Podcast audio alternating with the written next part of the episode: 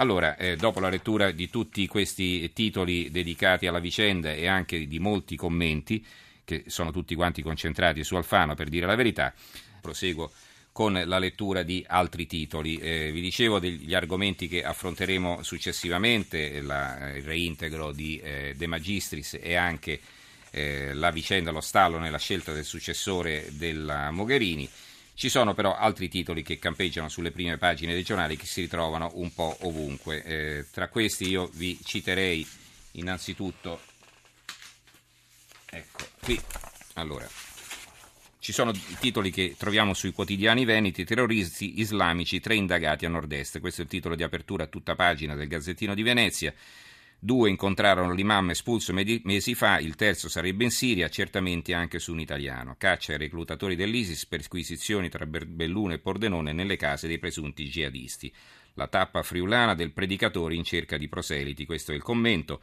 E Pordenone il punto di contatto tra il kamikaze di Longarone morto ad Aleppo il 4 gennaio scorso e il predicatore itinerante che reclutava jihadisti. E da Pordenone, dopo quell'incontro, partono le indagini e lo stesso, eh, la stessa apertura è anche scelta dalla nuova di Venezia e Mestre, Jihad, Blitz in Veneto e cinque indagati. La Procura di Venezia fa sequestrare documenti e computer. Abbiamo Rondolino? Ecco, allora Rondolino è di nuovo in linea, vero? Ci sei Fabrizio? Buonasera. Ci sono, ci sono, buonasera. Perfetto, allora forse avrai sentito anche la lettura dei titoli dei quotidiani di domani, anzi di, di oggi, visto che già venerdì sulla vicenda eh, politica e naturalmente sul confronto con il sindacato. Ecco, ti, prima di incominciare a parlare di questo però volevo eh, soffermarmi su una vicenda che insomma quando accadono cose di questo tipo eh, si rimane sempre un po' intristiti. È la decisione di Europa di eh, chiudere con eh, la sua esperienza in edicola e di passare all'online. Eh, la notizia viene annunciata in prima pagina sul giornale di domani, adesso lo sto cercando, sto cercando di recuperarlo così vi leggo, eccolo qui.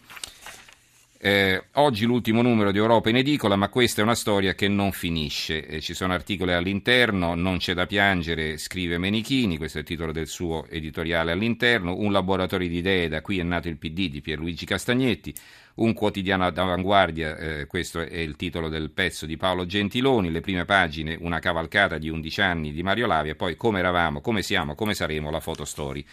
E insomma, eh, non, vuole, non, c'è da piangere, scrive Benichini, però certo non c'è da stare allegri, è un altro giornale di partito che chiude. Ma sì, naturalmente siccome io sono un collaboratore di Europa, i, i ascoltatori mi perdoneranno, ma insomma sono evidentemente dispiaciuto. Eh, come dire, sì, dispiaciuto e anche particolarmente insomma, sensibile a questa vicenda. Dopodiché dobbiamo anche essere onesti, i, i quotidiani di partito chiudono uno dietro l'altro perché sono finiti i soldi perché un sistema politico che era basato prevalentemente sul finanziamento pubblico per una serie di motivi, poi si può discutere se giusto o sbagliati, ma insomma non, non regge più, bisogna trovare altre forme di finanziamento. E quello che Europa cercherà di fare prossimamente è esattamente questo, cioè di, eh, tanto vabbè di costare di meno, perché eh, tagliando la carta si risparmia parecchio, certo. un sacco di quattrini e poi cercando, ci sono anche già dei, per quello che ne so, insomma, sono già dei contatti in, in corso, qualcuno che, di, che, che sia disposto a investire con l'idea non di fare un favore al potente di turno, ma di fare un business, diciamo così, perché un, un, piccolo quotidiano online di analisi politica probabilmente un suo mercato lo può trovare. Mm-hmm. Però adesso è il giorno del lutto, oggi è il giorno del lutto, poi speriamo presto di avere... Che si trasformi solo in un problema di abitudine, insomma, anziché andare in edicola, di cliccare, di andarsi a leggere gli articoli. Allora, veniamo alla politica, sui giornali di, di ieri Alfano era stato attaccato da tutti, incluso da Menichini su Europa, che aveva chiesto a Renzi di prendere provvedimenti e poi, come abbiamo anche sentito dai giornali che usciranno tra qualche ora, non sono certo teneri con lui. Allora, la prima domanda è questa, insomma, se secondo te la sua poltrona è a rischio oppure per Renzi l'esigenza di salvare l'accordo di governo con, le, con l'NCD viene prima di tutto? Ma sai, abbastanza la seconda che hai detto, mm. perché che Alfano sia un ministro inadeguato credo che, insomma, credo che ormai lo, lo sanno tutti, lo possiamo dire tranquillamente, non è la prima volta anche nel governo precedente Alfano aveva commesso una serie di pasticci, no? Però è anche vero che lui è il segretario e il leader del secondo partito della coalizione, questo NCD è un partito in realtà eh, è quasi un partito fantasma perché poi alle ultime elezioni europee abbiamo visto che ha preso a fatica il 4% insieme a Casini, quindi è una forza molto limitata, ma in questo Parlamento è una forza cruciale, decisiva, se NCD non è al governo il governo non c'è più. E quindi sì, io immagino che alla fine che alla fine, alla fine, anche all'inizio, insomma, cioè che Renzi faccia in qualche modo buon viso a cattivo gioco, che incassi. Poi sai, dal punto di vista di Renzi, alla fine che la responsabilità cada su Alfano comunque è un vantaggio, perché, perché così non cade su di lui, no? E poi se lo tiene per causa, per causa di forza maggiore, insomma, mm, per una mm. necessità superiore. Ecco. Vabbè, allora il rapporto col sindacato. Renzi ha chiesto di abbassare i toni, la Camusso ha replicato chiedendo di abbassare i manganelli. Poi, diciamo, è vero c'è stato un incontro tra Renzi e Landini, il segretario della FIOM eh, sembra siano stati fatti anche importanti av- passi avanti sull'avvertenza delle acciaierie, eh, grazie alla mediazione del ministro Guidi eh, si parla di una riduzione degli esuberi da 5,50 a 2,50 o 2,90. Allora, tu come lo vedi questo rapporto eh, tra governo e CGL? Verso dove pende il barometro, diciamo, considerando anche che è stato proclamato questo sciopero generale di otto ore? Guarda, io distinguerei abbastanza nettamente fra CGL e FIOM, e tra Landini e Camusso. Tra l'altro sono differenze che anche in passato si erano viste, si erano potute eh, registrare. Cioè, eh, mentre Landini ha un approccio estremamente pragmatico, cioè, mh, Landini rappresenta gli operai metalmeccanici che sono una realtà, naturalmente oggi sono una realtà eh, relativamente limitata perché le fabbriche sono di meno, però una realtà che esiste difende gli interessi concreti di lavoratori concreti in carne e ossa e poi qualche volta ottiene, qualche volta non ottiene. Questa mattina credo che abbia ottenuto qualche cosa. L'atteggiamento di Camusso e della CGL invece a me sembra, poi magari mi sbaglierò, però mi sembra molto ideologico, cioè ne fa più una questione di principio o di scontro personale con Renzi, con anche questa battuta sulle manganellate, cioè non, eh, è evidente che non è stato Renzi a usare il manganello, no? che, mm cioè, non, non, c'entra niente la battaglia sull'articolo 18, giusto o sbagliata che sia, con gli scontri di piazza.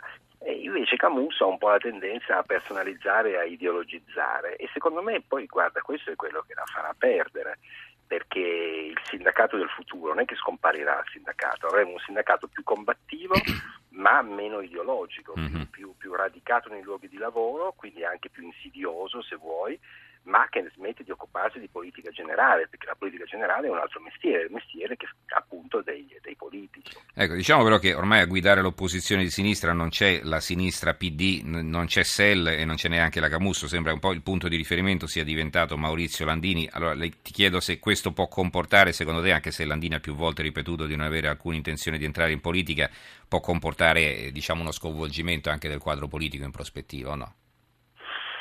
Guarda, qui eh, i partiti si fanno quando ci sono le elezioni. Finché non ci sono le elezioni fare un partito non, non serve a niente.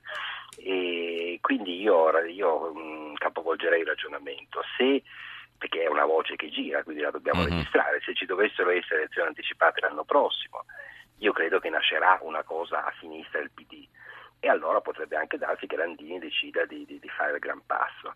Ma se invece, come io tendo a credere, la legislatura continua, perché alla fine non conviene a nessuno, nessuno ha veramente voglia di andare a elezioni anticipate, io credo che Landini continuerà a fare sindacalista e l'appuntamento è rinviato al 2018, quando sarà. Mm. Un'ultima domanda Rondolino, qualche commentatore ha avanzato la preoccupazione che eh, gli scontri di mercoledì possano essere solo un assaggio di un confronto più duro con il mondo del lavoro che diciamo, eh, viene attribuita la colpa all'intransigenza di Renzi che va avanti come un carro armato, che non si cura delle critiche e, e si dice che tutto questo potrebbe degenerare all'improvviso. Tu cosa ne pensi? No, non credo questo. Il caso di Terni è un caso molto specifico. Eh, I giornali in questi, in questi, ultimi due giorni non l'hanno notato, ma la settimana scorsa c'è stata una manifestazione a Terni imponente, tutta la città si è fermata, hanno parlato i capi dei sindacati, tra cui Camuso, e sono stati tutti eh, sopraffatti dai fischi della folla urlante.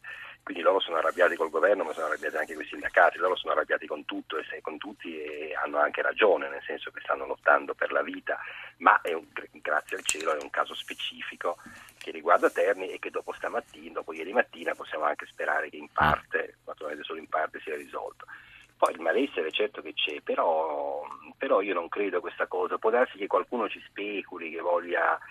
Ma io vedo io al contrario, la mia impressione, poi mi sbaglierò, ma insomma, il sentimento generale non è quello della disperazione, quindi della rabbia, e quindi della protesta violenta, è quella certo il disagio perché c'è la crisi, ce ne accorgiamo tutti, però anche c'è anche un senso di speranza che sta ricominciando a circolare per il nostro paese. Punterei mm. più su quello, ecco. Bene, allora grazie a Fabrizio Rondolino, editorialista grazie di Europa. Te, grazie a voi. Grazie, buonanotte.